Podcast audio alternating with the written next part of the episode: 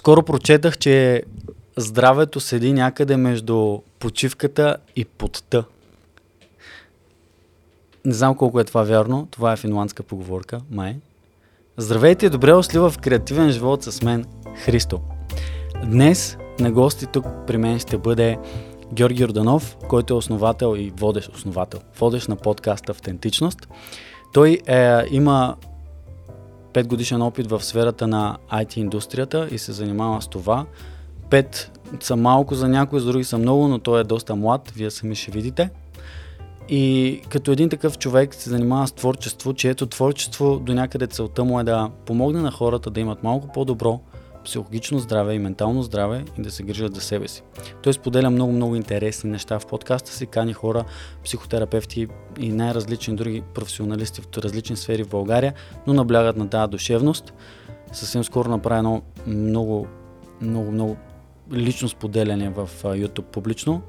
А, ние поговорихме за тези неща с него, поговорихме за това как да се грижим за себе си, как влияе травмата, за психотерапия, поговорихме много за изкуството на подкаста, как той се справя с него, как за една година е направил 58 епизода и как се чувства след това. Надявам се този разговор да ви е интересен. Оставям ви да го изслушате и да го изгледате.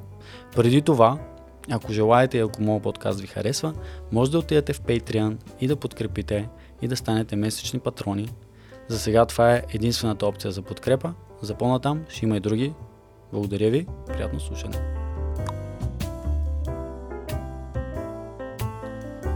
Жорка, много се радвам, че си тук. И аз, и аз. Това ни е а, първият епизод от това студио. Ние сме в студиото на Марто, Мартин Николов Imperial. Ам, да го похваля и него преди да почнем и да му благодаря за този сетъп и за всичко. А, и, и много се радвам, че дойде като колега подкастър. Всъщност, а, с хората, които съм записвал, чай се замисля да не излъжа. Да, Радо от Мотивите има подкаст, но... Той прави на английски обаче. Да, да. Но първия, който има по-сериозно, а, как да кажа, присъствие в подкаст а, сцената в България, си ти. Много се радвам. Защо, брат, аз ме, може да сме си говорили на тази тема, а, ние за зрителите и слушателите ще кажа, че се запознахме с теб супер на рандъм в Египет. Да. А, видях, че четеш а, Марк Аврели и се заприказвахме там с групата. Обаче не помня дали сме говорили защо а, стартира твоя подкаст. Еми, той тръгна, общото той тръгна миналата година. Ние това си поговорихме преди да почнем да записваме. Реално аз 2020 година началото слушах супер много подкасти. Да. Буквално покрай всички локдауни и това, то като седиш вкъщи нямаш, поне аз нямаше много какво да правя. Бачкам Мгм. си и слушам подкаст. И слушам, общо взето, до голяма степен всичко на български го бях поизслушал. А, слушал, нали, от, от щатските Джо Роган, другите по-известни, един много мой любим All the Smoke, който е Как? ба... All the Smoke, който Не е баскетболен подкаст. Мисля, той си е профилирано баскетболно, те са двама играчи, които са, вече са се отказали от играта и канат общо взето звезди от миналото и, и звезди, които са сега. Да, И много така е интересно самия майндсет на тия играчи да го видиш да. от, от различните поколения. И това беше едно от нещата. Другото беше, че реално не виждах такова съдържание на тема психология да се прави на нас. Което е едно от, нали, една от темите, която засягам. Чисто психология, психотерапия, как, как е важно да се грижиме нали, за нашето ментално здраве. Защото нямаше много... Той още няма... Нали, има информация, но не, сякаш не е много добре представена и не е представена пред личния пример на даден човек. Мгм. Защото, примерно и сега можеш да влезеш и да прочетеш за някакво психично разстройство в интернет, ама това не ти дава никакъв контекст. Мгм. А докато, примерно, ако видите, ако някой човек види, че, примерно, аз разказвам моята лична история, той много по-добре може да резонира с мен, отколкото с някакви факти, които са в интернет. Или някой му казва. Тоест, а, и, а, идеята ти е била да просто да споделяш своята лична история и твоя опит. Еми, от една страна беше това, от друга страна, нали, да покаже какви специалисти има у нас, защото се опитвам да кана различни терапевти от различни, те, нали, там се водят школи, Да. като различни методи на работа. И сякаш, смисъл, когато видиш тия хора и в под подкаст форма, защото ти така, когато един разговор продължи час, час и половина, два, той човек рано или късно се разкрива. В смисъл, той се отпуска и почва да си говорите много по-свободно. И така ти може да опознаеш много повече човека отвъд специалиста. И така, ако слушаш епизода, да си кажеш, този човек ми харесва. Аз искам да работя с него. Аз го харесвам и като човек, освен като, нали, като специалист. И това увеличава шанса някой, който съзнателно има нужда да, да намери точния терапевт за него, когато mm-hmm. го види как той е човек на първо място. Mm-hmm.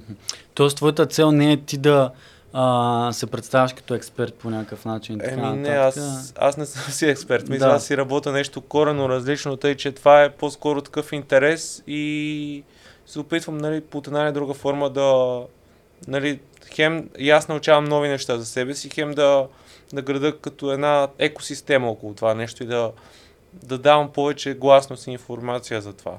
А като цяло, нали, друго нещо, което ми от, от подкаста е, че това, особено в такива времена на, нали, на карантина, на затваряния, тази възможност да се срещаш с нови хора mm-hmm. е нещо изключително, защото вече примерно една година, всяка седмица успявам да се срещам с нов човек и да си поговорим час-два, mm. което е супер ценно.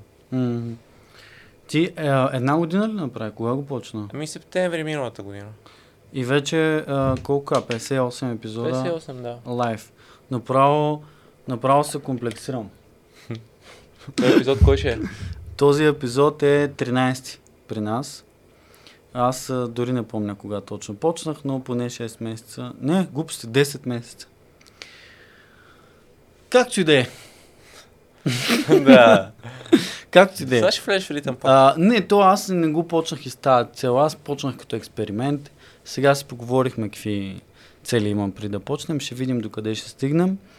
Обаче за една година 58 епизода са не, не са никак малко, даже са много, брат. Това е всяка седмица запис.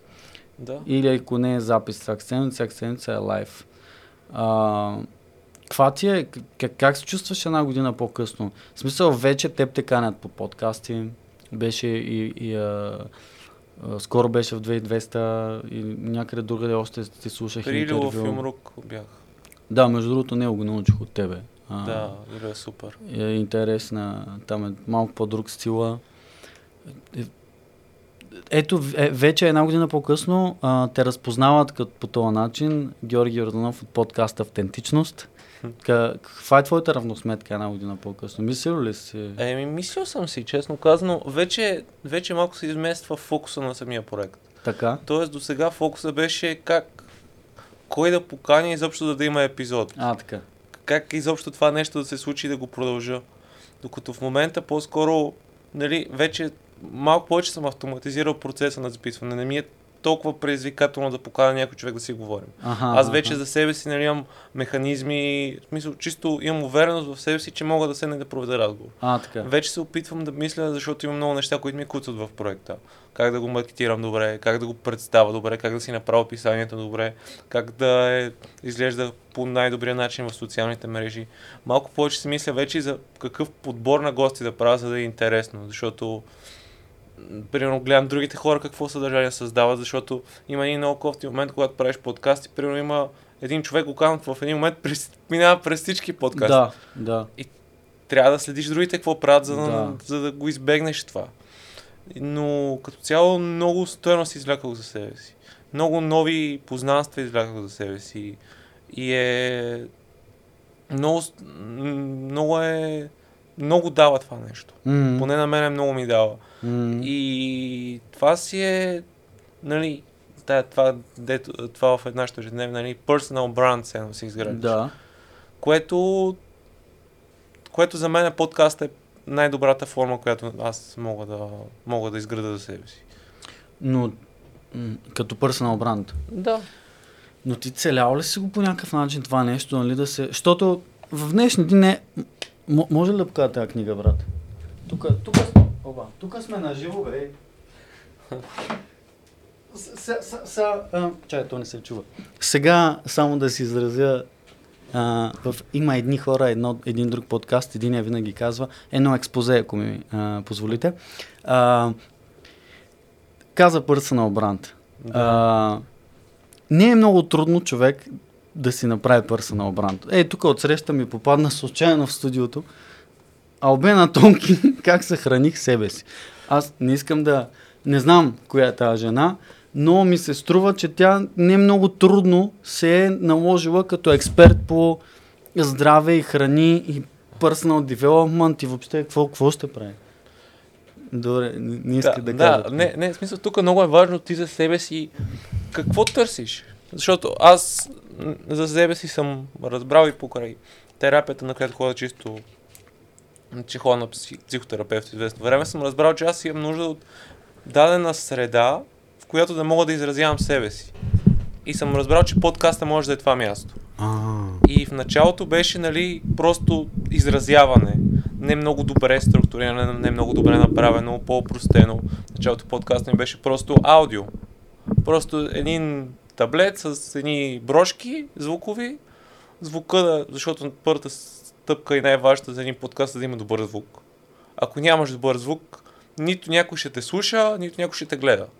Защото дори сега да си с най-доброто видеооборудване, ако звука ни е кофти и пръщи, например, никой няма да ни слуша. абсолютно. Да. И, и почваш оттам, поне защото аз, моя бекграунд изобщо не е обвързан с нищо такова. М, да, да. И почвам от най-бейсик нещата и се уча на най-бейсик. Защото ето звук и картина. Защото аз снимам с телефона си. За сега. Да. И ми върши работа. Защото подкаста не е нещо много изискващо в това отношение. Абсолютно, да. И така се надгражда и лека по лека си, поне за себе си, си строя къщичката. Това съм си го говорил много и с, и с Георги Ненов. Той почва по абсолютно същия начин. Да, да, да, с таблета и брошките, той си го разказва доста пъти. това. Да. Но не, не, не, аз... Не, не, не, да, да, да. А, аз те питах...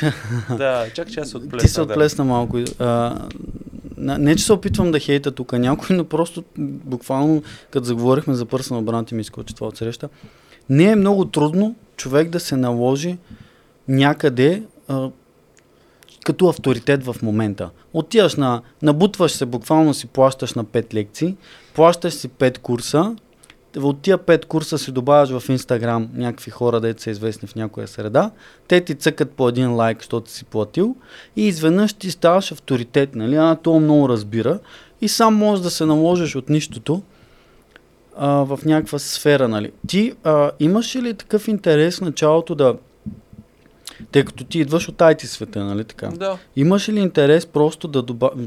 Нали, извинявай, ако въпросът звучи малко така агресивно, но а, в тия дни на социална мрежа и на статус, нали, просто мислиш ли си го за себе си, това привлича ли те по някакъв начин? О, чакай, аз мога да се превърна в а, подкаст гурото на България. Или мога да стана човека, който а, да ме свързат с психология и, и ментално здраве и така нататък. Нали? А, имаш ли такива подбуди, като почваше? Ми, според мен, ако съм абсолютно честен, всеки един от нас, ако, ако, поне аз за себе си, като започвам някакъв проект, искам да съм най-добрия в това нещо. Така. Тоест, съм си имал, нали, това, нали, хората след време да ме разпознават с това.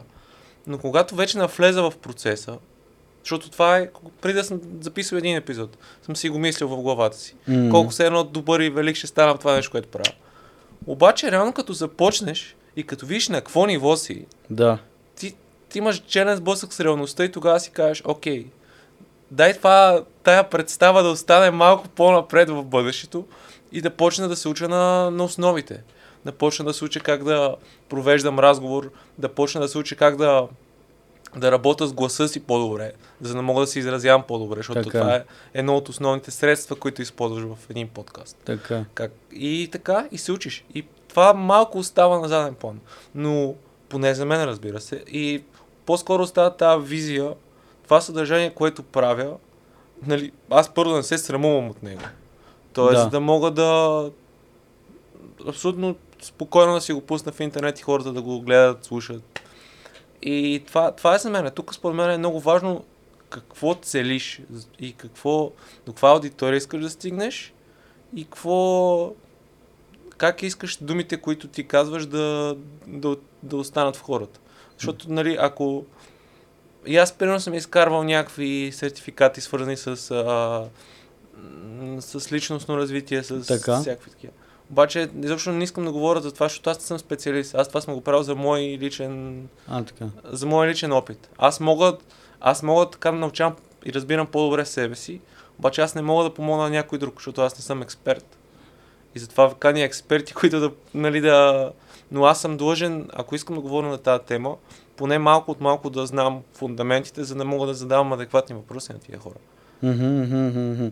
Тоест, твой интерес в темата те кара, нали, ти да, за да можеш да деливърнеш качеството на хората, които те слушат, ти да се развиеш не защото искаш, разбираш ли, тук да станеш да продаваш книги утре. Не, че е лошо. Да, да. Очаквайте моята нова книга скоро. А, а, а потикнат от това да си по-добър в твоя крафт, който е подкаст на тема лично развитие. Дори, дори честно казвам, е малко трудно да, да кажа какъв е моя крафт, защото аз обичам, мисля, аз съм фен поначало на подкасти. Да. Това е, а, това може, може и с теб сме си оговорили, като съм, нали, на един такъв курс съм ходил NLP, който Да. едно от първите неща е да там се разделят на четири, све, четири ви, разновидности как възприемаш.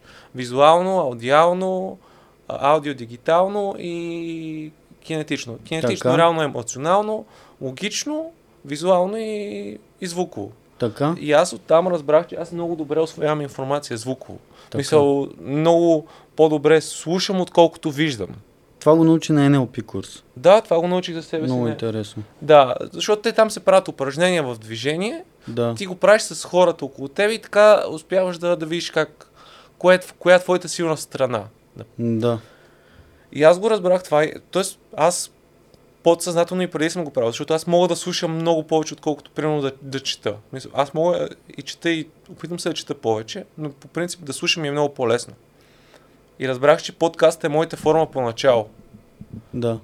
И аз вярвам, че това нещо мога да правя дългосрочно, защото ми носи удоволствие. Аз съм фен на самия, нали, крафт, по-генерално да кажем, подкаст.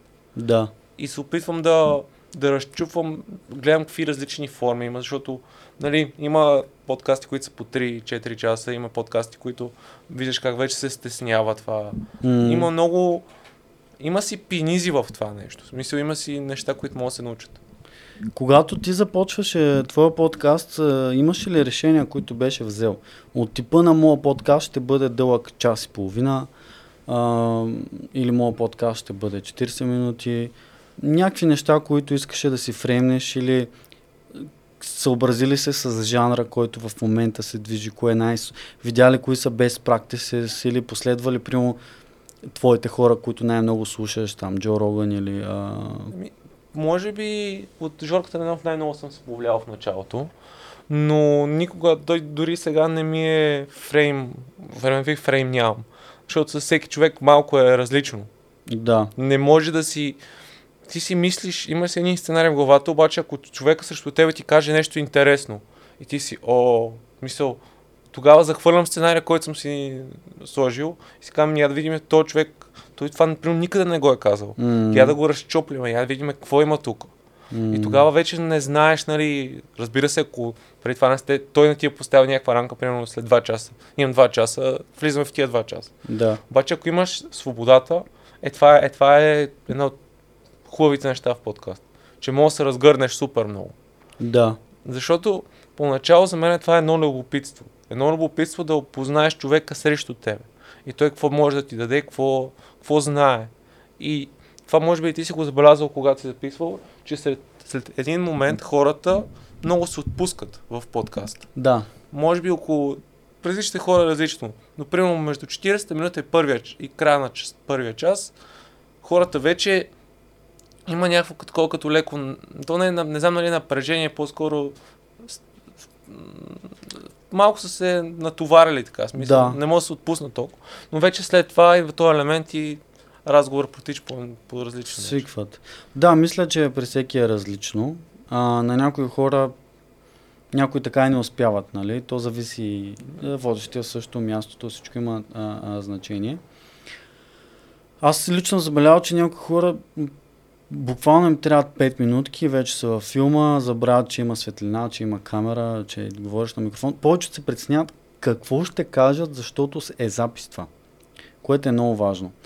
ти имаш ли някаква практика, примерно, а, към гостите си преди да започнеш а, някакъв small talk, как ги правите нещата? Аз съм бил при теб, между другото, но понеже заговорихме за подкасти Мгм. И си мисля да, да, да малко да влезем в тази тема. Да, еми, много е индивидуално. Тук пак идва този индивидуален елемент. Защото, примерно, някои хора, които канят като Никола, Томов от Aesthetic by Science, Да. Impact с Стар Никола, него няма нужда. В смисъл, той още откакто е влезъл в стаята, той е готов да... Да, да, той си е... Той е да. готов да говори 3 часа, няма, няма никакъв проблем. Но ако видя, че някой човек наистина е притеснен, преди да започне, да, малко почвам да, нали, и особено ако не го познавам толкова добре. Защото ние с теб, с теб, пак с теб се познаваме, Да, а има хора, които ги каня, които не ги познавам. да. И тогава се опитвам да ги малко да ги предразположа, да ги попитам с какво занимават, малко по-различно. Някакъв, как са, да. да. за да може да се разчупи разговор. Имаш ли си въпроси, които всеки път задаваш, примерно с какво дойде или как беше трафика или По-скоро нещо повече на интуиция го карам. на интуиция, На да? интуиция. Не съм, не съм от най-структурираните хора в това отношение. Да, Той в подкаста ми е мисъл, малко няма, един с друг епизод малко нямат общо, защото всеки път малко структурата се променя. То си е експеримент. А, понеже сега спомена, че идват гости при тебе като Никола а, и, а, хора, които правят подкасти. Мгм. Тук въпросите са два. Какво мислиш? Ние в... Всеки знае вече какво е подкаст. До преди 2-3 години, 4, беше екзотична дума. Да. Сега всички слушаме подкасти, вече и на български. Бълва се контент на български до някаква степен. Мислиш ли, че ние сме в а, пика на подкастърството в България? Мислиш ли, че пазара е overcrowded? Мислиш ли, че който е, ще иска да слуша подкасти, вече слуша, от тук нататък няма? Мислиш ли, че има много място напред за това нещо? Какво мислиш? Еми, мисля, че в момента, ако тръгваш да се занимаваш, а, със сигурност, според мен, ако си нов подкаст и не си, не си известен човек в този момент, Да. ти задължително трябва да правиш видео. Нямаш, Аха, аха, аха. абсолютно нямаш избор да е само аудио подкаст, поне според мен. Освен ако не си много нишов и правиш нещо много уникално, което никой до сега не се е сетил. Но, но пак не мисля, че ще се случи, защото, примерно, ако правиш, защото в момента няма някакви, кой знае какви спортни подкасти у нас, Да. но, но примерно знам за някои, които се правят и не са от най-слушаемите. Примерно, един от последните ми гости, Камена Липев Кедъра, Кедъра, той не беше ли водещ преди по някакво радио? водещ по БНТ, да. Да, аха, Но да. сега, сега има в БНР едно, един подкаст спортни срещи и като цяло не е кой знае колко слушан. Да. Мисля, има... А, а, разговорите са много стойности. И според мен тук идва момента, че със сигурност YouTube да е началното. Мисля, YouTube да е основата, на която да почне да градиш. М. И в момента, ако искаш да, да правиш подкасти и разбира се имаш цели да си разрастваш аудиторията, м- трябва да, в смисъл, трябва малко да играеш по правилата на YouTube. Тоест, тъмнел, заглавие е малко по-кечи, ключови думи. А това, което бих посъветвал хората да направят е, това алгоритъм много харесва е ам, време, таймфрейм, таймстампове. Да. Да. Да си отбелязват. Това, Да. това много променя нещата. да. Това Много много- хора се, се чудят как става то е толкова просто. Просто трябва да напишеш минутата. Времето. Да, да, просто в текста пишеш минутката и става, само да кажем. Да, да, да. И, но като цяло, според мен, в момента вече има подкасти, които са натрупали аудитория. И за да, за да, за да, за да вземеш част от тази аудитория, М. ти трябва да правиш нещо по-различно. Нещо по... да си намериш твоята сфера. Нали, може би в момента това е, за мен е по-скоро психологията, психотерапията, защото никой друг не прави това нещо. По начин, Да. по който аз го разбирам. Да. И това привлича някакви хора покрай мен. Но като цяло, не, не основният съвет, ако искат да го правят, е със сигурност фундамента на ним е какво ще покажат цифрите, защото ще отнеме доста време да, да. да достигнат нещо. Разбира се, с какви критерии и в смисъл какви очаквания имат. М. И какви гости каниш. Защото ако искаш да каниш някой, който никой не е, не е масово известен, най-вероятно този човек ще ти даде много стойностен разговор, но няма да гръмнеш от гледания. М. Тъй, че тук вече имат нали, този трейдов си правиш. Ти Да. какво искаш? Ама понякога, ако викнеш някой заради хората, заради това, че той ще до- докара неговата аудитория, не рискуваш ли тя да дойде за малко, да видим техния човек и после да изчезне, да я няма вече? Еми, най-вероятно и това рискуваш. Но М. според мен тук е момента да канеш хора, които наистина харесваш. Така. И наистина смяташ за стоеностни. М, Защото аз, примерно, не съм поканил никога, защото много хора го следват. Аз съм го поканил, защото харесвам това, което той прави. А примерно епизодът ти с него спайкна ли на гледания спрямо други Еми, да, да, Да. Реално си изпайкна. Да. Да. А, добре, ние говорим за а, подкасти, но и ти спомена няколко пъти психология, психотерапия. Мгм. Да искаме се малко да кажеш какъв е твой опит с а, тия две сфери и каква е, можеш ли да се ангажира да кажеш базово, каква е разликата между двете неща, нали? ако ходиш на психолог, какво е психотерапия като цяло? Да, реално те са три понятия. Психолог, психи, а, психотерапевт и психиатър. Мгм. Психолог е човек, който завършва в университет, дали ще е Софийски, нов български или който да е, завършва бакалавърска степен по психология. М, Ти когато завършиш тази, тази специалност, вече се водиш психолог.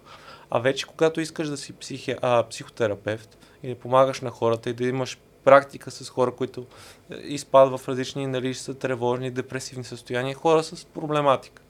Вече там имат терапевтични школи, които ти трябва да изкараш няколко години. Така. Тоест като магистратура, М. за да можеш да си в това. А психиатъра е медицинско лице.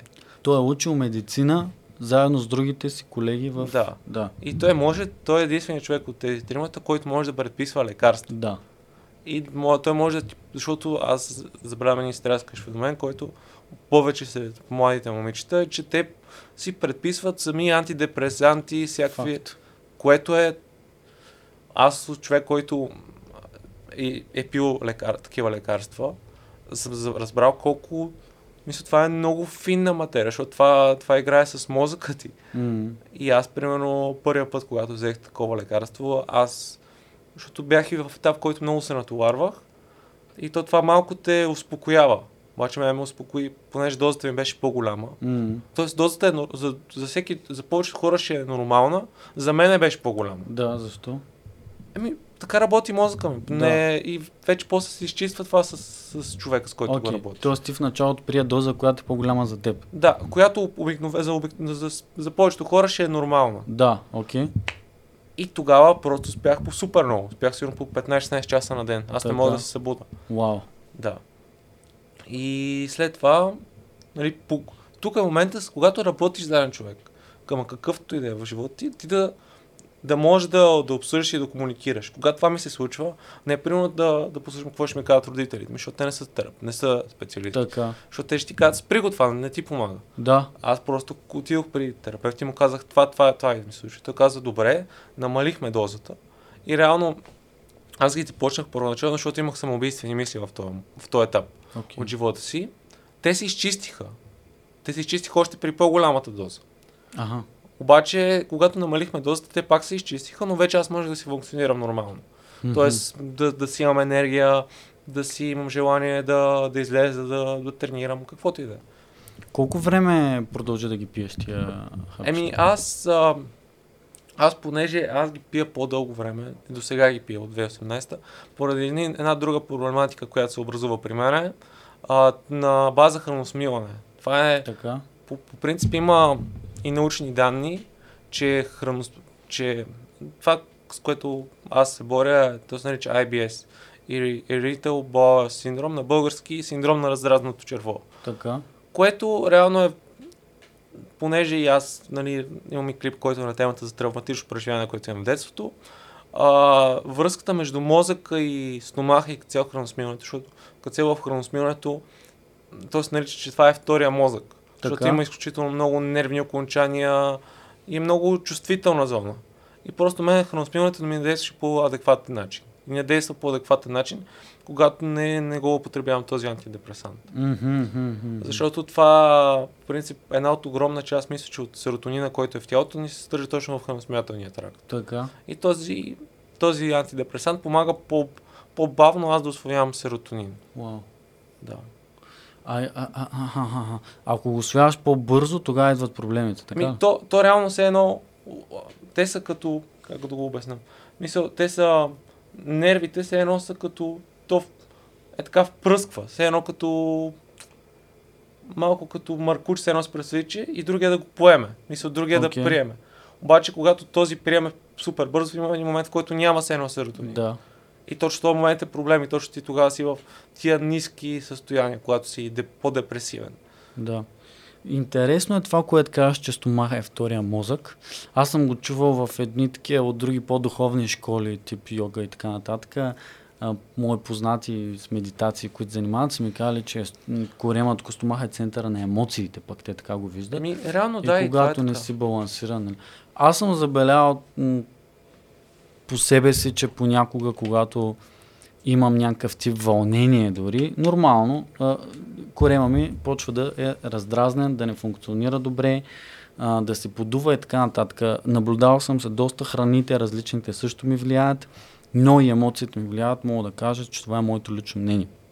Да, да, това си е, по принцип, това си е факт. Реално не е чак толкова лично мнение, колкото си е и факт. И аз едно от нещата, които мен ми помага, една така а, хипнотерапия се нарича. Ага. Реално това е като форма на релаксация. Така. И, но методът е раз, разработен, спе, специално тази е разработена точно за хора с такъв тип проблем. Реално да се опита да се направи тази регулация между мозъка и храносмилането генерално.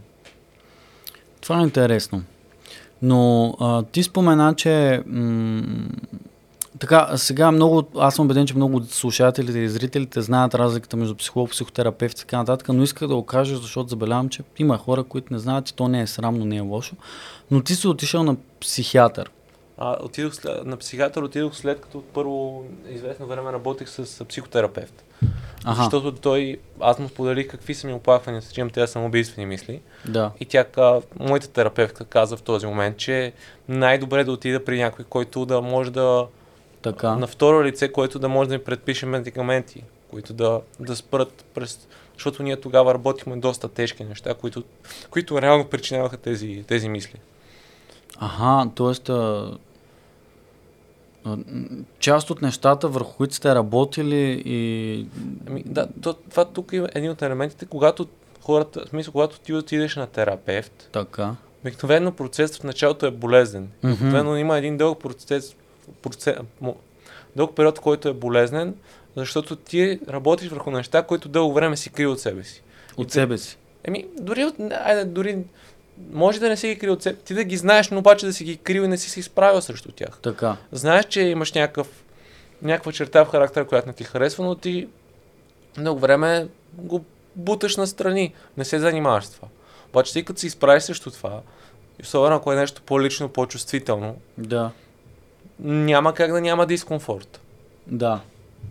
То, то като при всяка едно, ти дори да отидеш в залата, ако искаш да дигнеш 200 тяга, ми... Дори ще да боли. си... Дори да, мисля да стигнеш до там, ще боли много, ще боли кръста и всичко ще боли. А, и... Чак се как да знам. Добре, а, ти си ги признаваш тия неща на себе си, споделяш ги с терапевта, много хора не искат да говорят за тия неща. Травми от детството. Както имаше една приказка, а, а, всички излизаме прецакани от детството. Нали? всички излизаме травмирани е, от детството. А, и ти не само, че си говорил с а, терапевта и нали, после с а, психиатър и си работил над себе си, ами ам, в крайна сметка сподели част от твоите преживявания в YouTube да. и в подкаста си които са много хора, много малко хора ще имат смелостта да излезнат и да ги споделят тия неща. Абсолютно публично до такава степен, нали. И то да седнеш сам да си го запишеш, нали. И там се вижда, че ти нали, трудно ти е да говориш със сигурност, не е най-лесното нещо, да. но вече си осъзнал какво правиш и що го правиш. Да. А, не е не е по-късно си търсене на внимание, не е стратегия за жертвеническа позиция, за да събереш внимание. Ти сам каза и в 2200, че ако искаш, можеш да го направиш сензация. Много ютубъри са го правили човек с много, по, много по-малки като сериозност да. неща. Няма какво да говорим. Но как реши, че ще го направиш това нещо, защо го направи а, и как се почувства след това човече? Да, да. Ами, а поначало, нали, за хората, които не са го гледали, това става дума Да, нека да случка, кажем. от, случка от детството ми, в която чичо ми буцва с мен. И Да. аз там в клипа го разяснявам по-подробно. Но като цяло, за мен е, това може би е едно от нещата, които аз още от началото на създателството на подкаст иска да го разкажа. Да. Поради няколко причини.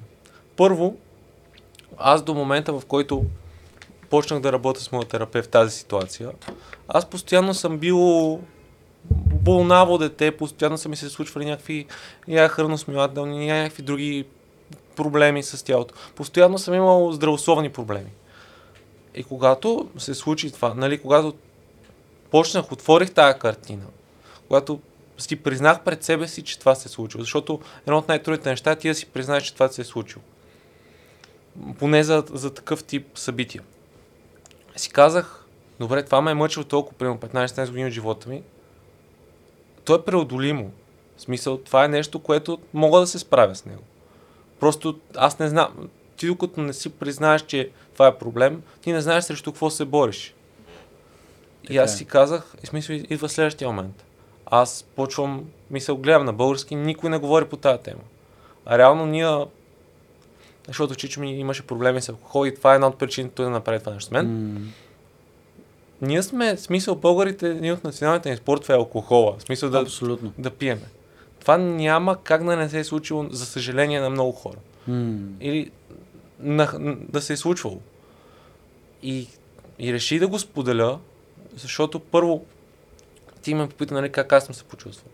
Аз като го разказах, мисля, все едно ми падна един товар от мене. М. Буквално, защото аз много дълго време мислех как да го направя, по какъв начин, дали си струва да го направя, каква ще е реакцията, всичко това. Обаче вече като го направя и го пуснах, е тогава вече ми олекна. Все едно си казах, буквално тази част от живота ми приключи. Мисля, тази част от живота ми остана в миналото. Каквото, мисля, каквито и, каквото и влияние да има от тази травма върху живота ми до този момент, вече го няма. Едно от другите неща е, примерно, че когато ти си човек преживял нещо подобно, ти общо взето във всяка една ситуация, когато, примерно, аз много дълго съм, нали, съм имал тия храносмятални проблеми. И, примерно, излизам навън и знам, че не ми, не ми е комфортно да ям с- сред другите, защото ще ми повлияе зле на храносмилането. м, И аз трябва да си измислям някакви оправдания, да, да лъжа под една или друга форма. Да, И още взето си ограничавам живота в, някакъв смисъл. да. И си казах, fuck it, смисъл. Който иска да знае за това, аз искам да се освобода от, от, от цялото това нещо, от Да. това събитие. Но едно от основните неща е, че искам да по... Защото мен ми беше да, нали, да разкажа историята, но по-скоро да наблегна повече на това, нали, какво допринася, как живота ти се променя след това. А, така. Защото всеки, всеки от нас може да, да остане в, жертвата на, в ролята на жертва цял живот. М, Обаче това не ти носи нищо. Мисля, това ти носи просто едно самосъжаление или някакво съжаление от другите хора. И това, това не те прави щастлив. м. Почувства ли се по някакъв начин слаб и уязвим? И уязвим и слаб взаимно допълващи понятия ли са за тебе? кога? Докато, докато записвах клипа, имаше такъв момент. То се вижда в самия клип. Но то е много... Ти, ти много добре знаеш като човек, нали, който снима, когато ти сам. Мисля, Да. когато... Защото е много по-лесно да го говоря с човек, отколкото да говоря на камерата. Да, много по-лесно. Разликата е огромна. Но ти ме попита, нали си слаб и уязвим. Реално да, уязвим е момент, в който ти показваш нещо, което по принцип не ти е комфортно. Може би слаб е... Не знам, трудно ми е да определя, честно казано. Трудно, М. ми е да, трудно ми е да кажа. Но със сигурност има разлика между двете. И тези моменти, в които нали, се, не се чувстваш добре и тогава решиш да споделиш, дългосрочно могат да ти, да ти носят дивиденти. Да ти носят доста дивиденти. Да. По- Помисли, имаш ли мисли от типа на сега какво ще скажат хората за мен, утре като отида в работа, колегите ми как ще ме погледнат или моите приятели, които не знаят за това нещо. Еми, имаше го това, имаше го този момент, но в един момент то, то си е нали на кантар, мисъл. Избираш, избираш, защото е, от една страна е мнението на хората за теб, от друго е личност и спокойствие и това да, да се почувстваш удовлетворен. И аз си казах, мисъл, стрелям. Мисля, каквото стане. Не, Да. мога, не мога повече това нещо да го държа в себе си. Да. Но по принцип аз, нали, това е, не, аз го бях споделил и на доста хора от близкия си кръг. А, аз това, този клип първо го пуснах в 2200 групата, Да. където са техните патреони. И реално си направих и някакви допълнителни проверки, за да видя. М, И също така, едни от първите хора, на които го пуснаха е лъчката. да. Ти го знаеш. Да. И по принцип, той ми е много ценен като приятел, защото ако направя нещо, което не си струва и не е стоеностно, Да. той ще е първи човек, който ще ми каже. И когато той ми написа, окей, добре си разказва историята, смисъл. Защото за мен това беше едно от основните притеснения. А и ми беше много трудно аз да го гледам този клип втори път, след като, съм Нали? го, след като съм го правил. Има някои неща, които просто ми е много тегаво да си гледам. И това е едно от тях. Не съм го гледал клипа, защото каквото си спомням, като съм го говорил, това е. Нали? Да. А, преди това, преди този клип ти споделяш и освен с психотерапевта си, а, споделял ли си я с приятели, с Да, семейството? да, с доста, тази- доста хора. Работено е, нали? Не, е като... Не, не, да, да. Със сигурност това е едно от другите неща, да не се хвърляш, нали, на, Да, а, а стъпка по стъпка. трябва да знаеш, че си достатъчно тъв да го понесеш после. Да, да. И ти виждаш реакцията на хората и как... Какви бяха реакциите на хората, брат? Ами... Като цяло само позитивни това, това усетих. Нямало е хейт някакъв. Ми не, не, според мен е просто защото аз много задълбах в самата ситуация. Да. Това беше едно от нали, нещ- нещата, които исках, исках да не остане съмнение, че малко странно звучи, нали, че това аз нещо не си го измислям. Тоест да бъда Да. абсолютно честен, искрен и да представя нещата Да, както прав си, може някой да каже, той си измисля. А, да, мислиш ли си, казваш ли си, абе, той само ме подкрепя, ама какво ли си мисли за мен в главата си? Ми, честно казано, не, защото аз, аз моето си го извлякох. Реално аз, когато разказах клипа, аз получих облегчението за себе си. Да. И вече какво мислят Та... хората? Там нататък. Мислят, ня, това, това не зависи от мен. Ей, това е много важно, което кажа. Това не зависи от тебе, брат. Както не е зависило от теб, че това ти се е случило, ти не си виновен. Да. Случило се. е. За съжаление се е случило и за съжаление се случва. Това, че си го казваш публично, според мен не те прави слаб, напротив, правите супер силен човек, защото ти вече си съблякал. Какво може да ти кажат? Какво може да ти направят? Да. да те експо... Кое да ти експознат? На теб ти не се припознаваш този експириенс, не, не, вече не мислиш, че, че си по-малко от другите, защото ти се е случило. Защото много често една травма или нещо такова в живота ни, според мен, ни кара да се мислим, че сме по-малко от другите. Да. Но истината е, че за съжаление на много хора се случва. И истината е, че като споделиш, в повечето случаи хората се конектват с теб по някакъв начин. Защото всеки е изпитвал по една форма болка. Да, и от голяма степен по своята същност мисля, че хората са добри. За съжаление има и лоши хора, които наистина са си лоши хора. Да. Поне аз така мисля и все пак трябва да внимаваме, но живота е кратък. А мислиш ли човек, че сега как да го задам този въпрос, а, той е много трики. А, ти си мъж и ти се е случило нещо подобно и го споделяш. Мислиш ли, че за жена е по-трудно да го сподели, ако се случило нещо подобно, пак в тази сексуална конюнктура, а, ако това е правилната дума, и мислиш ли, че обществото ще реагира по по-различен начин? Ами, според мен е много важно, според мен това много често се случва при жени, със сигурност. Да, И е много важно да се почне да, да се говори от тяхната гледна точка. Защото, като цяло, нали, ако говорим тема сексуалност, това са две различни вселени. В смисъл, по различен начин на, на една жена може да повлияе такова събитие на на един мъж. да, Според мен, може би при нас е по-лесно от гледна точка на това, че ние сме по-силния пол. В смисъл, ти малко и по-лесно се преодолява това нещо. Поне аз така за себе съм го... Защото имам и познати, нали, момичета, които са преживели нещо подобно. да, И са ми разказвали как те го преодоляват и е много трудно. да, И така, да, тук, е, нали, трики момента, който е, че а, това, нали, и мито движението, което се задава от щатите. да, Което тук е много важен всеки един човек, който разка... иска, има желание да разкаже тази история, с какви подбуди го прави. Да. Защото ако имаше нали, скандал Мекс Карабовски, който беше... Не съм запознат с Да. него. Ми, то, Не искам и да. да, да. Няма, няма и голямо значение. Имаше някакви смс там. също. Някакви смс и такива неща. Но става дума, че когато някой го разкаже по такъв начин, е доста си склонен да, да, да не му имаш доверие. Да, не знаеш къде е истина. Не знаеш къде е истината. И тук е много важно да, нали, да се говори, нали, от някоя от женската гледна точка, сигурно това е много, ще е много ценно за много жени. Но да се направи по един... Много е, много е тънка границата. Много е тънка границата да, нали, да не преминеш сензацията или в нещо друго. Да мога да разкажеш нещата както са били. За мен тия неща са ужасни, не трябва да се случват и нищо в този живот не трябва да се случва на сила и особено тия неща, които става въпрос за такъв тип преживявания, трябва да са по взаимно съгласие, а да не говорим пък, че ти си бил много малък, когато на теб се е случило. Да. И това вече дори в момента на мен ми е трудно да го говоря.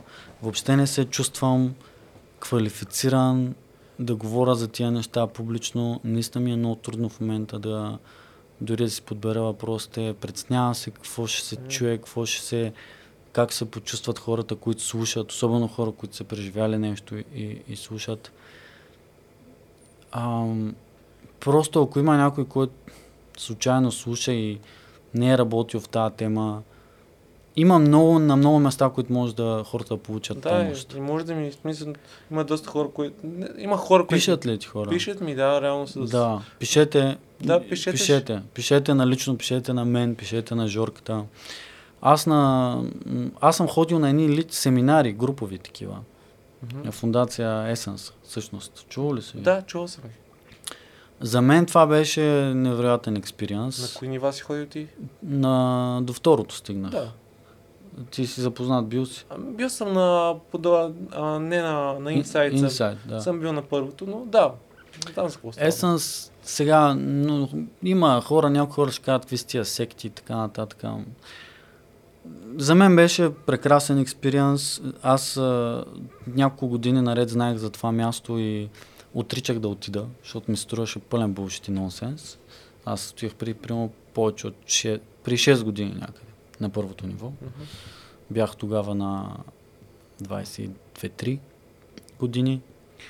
Ам, и за мен беше грандиозно просто. Следващата там по-малко от година по-късно отях и на второто.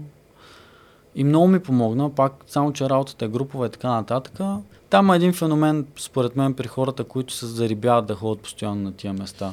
Виждал съм такива хора. Нали? Да. И, м- мислиш ли, че това е едно пак жертвеническо такова, дето ходиш само си дълбаеш в раната, човек и да я знам. То, то дори е... Просто е комфортно. Ага, да, става М. комфортно. Става комфортно, няма го предизвикателството. Но по принцип груповата динамика е много ценна. Защото по принцип аз, аз идеята ми да отида на инсайт е първото ниво Да, е, че аз дълго време работих с терапевт индивидуално, да. обаче ти имаш нужда тия неща, които ги работиш индивидуално, да мога да ги с някои, с, с хората в реалния свят да ги видиш. Защото терапията като помещение и работа с терапевт е защитено пространство. Още там се чувстваш сигурен. Да. Обаче реалният свят е друг. Ти, ти реално така, като се запознаеш с нови хора и им споделиш даден проблем или нещо, което ти се случва, чрез ти упражнения, които правите, Точно така, да. ти успяваш да го допреработиш. Да. Което е, което е същината на, на тия места и те затова са толкова ценни. И според мен много хора просто им харесва нали, тази динамика да, да повтарят това.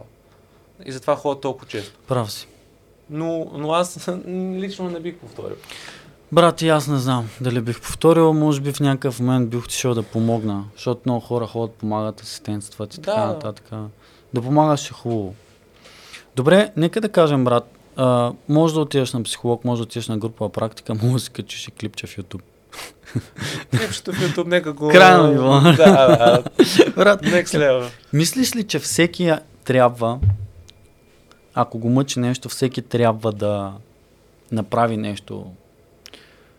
Колко е полезно това да е публично? Нужно ли е? Много хора Ами, казват, не, не, не, това е тума, че аз нямам нужда.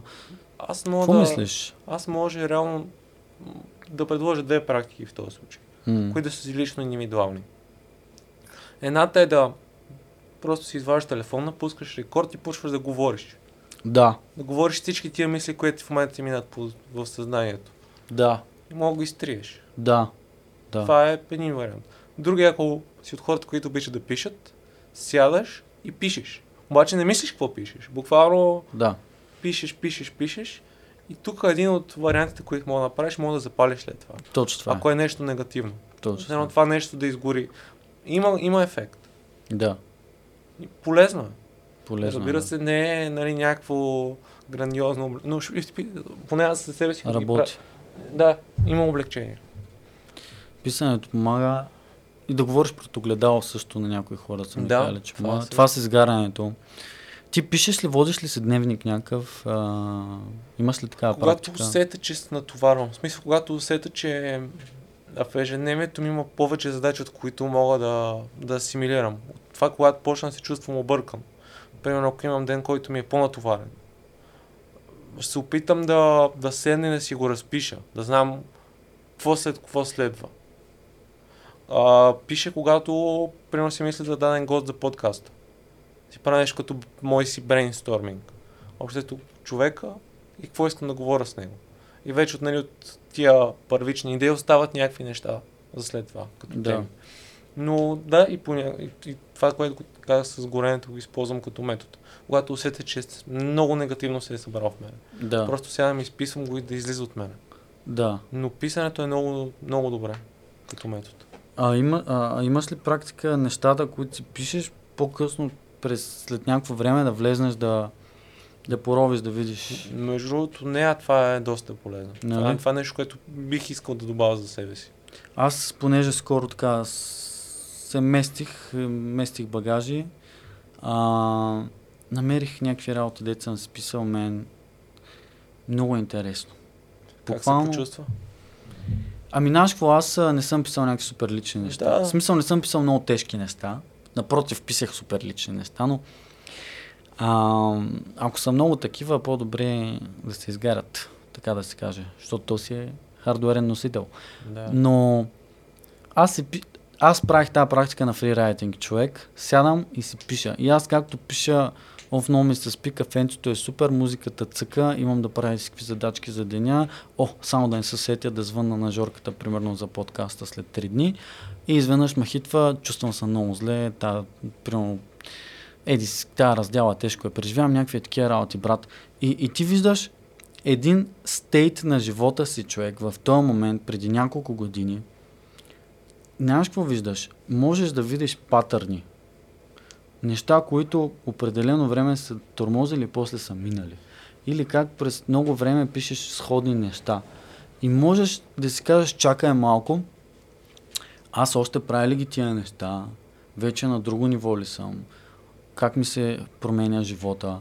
Това е абсолютно несъзнателно го правиш. И дори да си го мислиш вече след като един път си направил анализа, според мен ти не можеш да си толкова умен да, пребори, да надхитриш себе си. Нали? Единството, което можеш да направиш е да почнеш да си слагаш цензура Да. и да не ги пишеш тия Между неща. другото и и подкаста тогава е спира да работи. Абсолютно нещо такова. Ние записваме, аз вече казах нещата. Казал съм ги, брат. Да. Ще го гледам след една година, ще видим как се Ти почувствам. гледаш ли си нещата? Аз съм голям нарцис и си ги гледам. Аз не мога, много кринжвам от себе си. Не, не съм много голям нарцис, но гледам си ги, защото а, да видя какво става. Поня... Има няколко, няколко неща, които се взимам. Едното е, че минава време, нали, подкастите, забравям какво сме се говорили с госта основно, и изведнъж слушам го и моята цел на тия подкасти е да дадат стойност дълго време. Нали. Хоп, аз си вземам някаква стойност пак като а, тетрадката. Аз съм казал нещо и казвам, о, гледай това момче тук, там, на този подкаст. Много интелигентно ме взема, му приема съвета, нали? Защото много е трудно да... То е лесно да даваш а, умни неща А, да къде, да? говориш. Трудно е да си ги прилагаш. И понеже аз преди подкаста, нали, правих повече друг тип съдържание в YouTube, пробвал съм различни неща, човек съм пробвал. Гледам си ги да видя, а, да видя после какво мога подобря. Най-вече това гледам. И понякога от любопитство, защото много от някои от нещата, които съм споделял, са малко по-лични преживявания. То става като един дневник. Нали? Аз даже някои съм ги поскрил, защото пък са супер такива, дето не дават стоеност на друг, освен на мен. Може би, така си мисля аз. Да, то това е... А ти защо не ги гледаш? Не знам, много ми е странно да се гледам и да се слушам. Странно е, да. М, да, вече, понеже си ги едитвам, нали, си правя, си монтирам епизодите, го правя, нали, Да. но не, не ми е от най-приятните неща, смисъл, дълго време съм го избягвал. А това може ли пак да е някаква форма на терапия, бе, човек, да се слушаш себе си, да си се нервираш такъв, сега, що съм се навел, що си такова, Да, що не се изправя. Да, е, виж, що смъмрям думите, примерно. Аз много го правя това и се дразни. И аз, и аз на подобни неща не се кефа изобщо. Да. А, ние сме най-лошите критици, може би, към себе си. Ти също го каза в... А... Какво мислиш за това? Как, а, как се справяш с... А... То, то според мен това е малко индивидуално. Аз го гледам от моите си камбанари, но според мен има хора, които не са достатъчно критични към себе си. Да. има хора, които наистина вътрешния им критик трябва да е. Това за хората, които са нарциси. Точно. При малко каза нарцис. Ама Обаче, ако ти ако си критичен към себе си, най-вероятно не си нарцис. Да. Не съм много. Да. Но по-нарцисичните хора са склонни да, нали, по-самовлюбени, да, да не се таковат. Да не, да не си прилагат пълната критика, която е нужда в този момент. Да. И да. Има хора, които... Но какъв ти беше въпроса?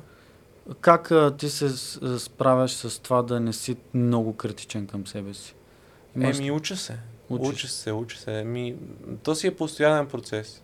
Още ето сега се опитвам да, е сега декември да е някакъв месец, който съм по... Не, не толкова натоварен. Защото съм забелязал, че когато съм по-натоварен и тогава, нали, малко избушваш. В един момент, като имаш повече задачи, ставаш непродуктивен от един етап нататък. И сега се опитвам Да. малко повече да се върна, да се зазима малко Да. за да мога да имам хем повече енергия, хем... Защото когато сме пренатоварени, тия първичните инстинкти, които са, нали, да си по-самокритичен, се отключват много повече. Да. Стандартното ти по- поведение се появява. А ако искаш да правиш някаква промяна, трябва да си по-скоро повече, повече да имаш повече енергия, която да можеш да, раз... да дадеш, за да изградиш нов навик в себе си. Жорка, това, което казваш е много хубаво. Аз мисля няколко финални неща, Окей. да го заформим този подкаст. Мисля, че се получават добре. Ти сам каза, аз си подготвих доста други неща, то отиде. Така. А, много добър водещ. А, ти ме пита, като бях при тебе на твоя подкаст, то ми беше най-трудният въпрос. Да ти кажа пет филма, които а, много ме кефат. Помниш ли? А, еми сега, той сам ми говорих за Сега мисля да ти го върна, Еми. ама не с филми. С какво Още добре? повече те затрудня. Ти имаш, аз ти гледам сета, като правиш подкасти и си го пренареждаш такъв. Ти тематично избираш ли си според не, гост? човек. А? Просто каквото хвана, малко е, защото имам Верно ли? Аз си мисля, че го правиш нарочно, Не, брат. някой път е нарочно, в смисъл някой път съзнателно го правя, но някой път, в смисъл, когато аз записвам епизод от 10 сутринта, и мене, студиото ми е част от нас. Аз Да. трябва примерно да стана в 7, да отида да оправя.